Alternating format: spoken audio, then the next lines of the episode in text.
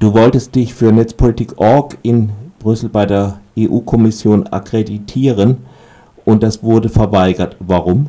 Also der Hintergrund ist der, wir, also Netzpolitik.org berichtet seit Jahren sehr viel über EU-Gesetzgebung.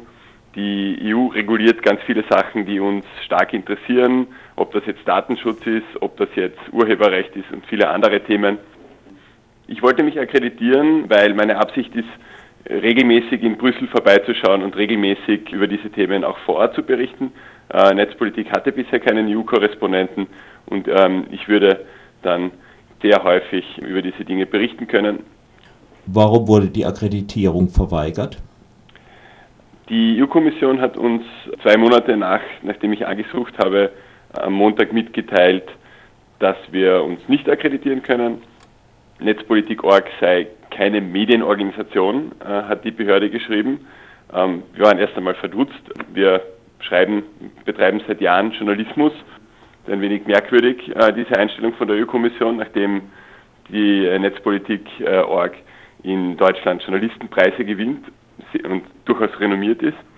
Wir haben dann auch mal nachgefragt in Brüssel, was da los ist. Und was kam auf die Nachfrage heraus?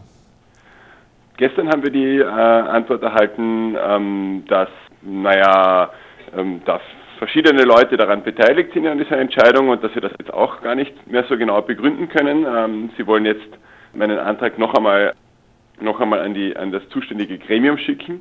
Da sitzen äh, die EU-Kommission drinnen, das Parlament, aber auch äh, eine Journalistenorganisation, ähm, die in Brüssel ansässig ist. Jetzt will es irgendwie keiner gewesen sein. Und wir warten jetzt mal ab, was am Montag passiert. Da treffen die sich angeblich noch einmal und beraten über meinen Fall. Und wir hoffen, dass die, ähm, dieses Gremium die Frage sehr schnell zu unseren Gunsten lösen kann. Ansonsten überlegen wir uns da weitere Schritte zu ergreifen.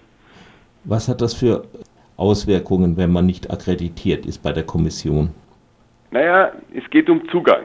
Wer diese Jahresakkreditierung hat, der kann im Parlament, aber auch äh, in der Kommission äh, ein- und ausgehen, kann dort Termine wahrnehmen, Inf äh, Informanten und Quellen treffen. Wenn ich jetzt nicht akkreditiert wäre, dann steht mir nur der Weg äh, offen, für jeden einzelnen Tag, den ich in den EU-Institutionen unterwegs bin, einen einzelnen Zugangs, äh, eine einzelne Zugangsberechtigung einzuholen.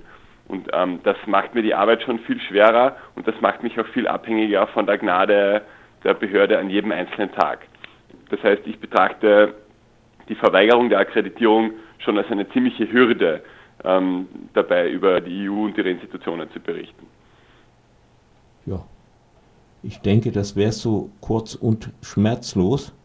Ich wünsche dir natürlich viel Glück. Also ich kenne solche Akkreditierungsprobleme sonst eigentlich hauptsächlich aus der Türkei. Äh, Nein, es, aber, ist, es, ja, ist ja. Und es ist auch nicht wirklich nachvollziehbar, wie diese Entscheidung ähm, zustande gekommen ist. Die äh, EU-Kommission geht da nicht allzu transparent vor, also man erfährt nicht, wer entscheidet und warum entschieden wird. Jetzt selbst auf Nachfrage ist mir immer noch nicht ganz klar, wie das genau funktioniert oder wie das genau abgelaufen ist. Wir hoffen, dass sich das klärt. Genau, das kenne ich aus der Türkei auch.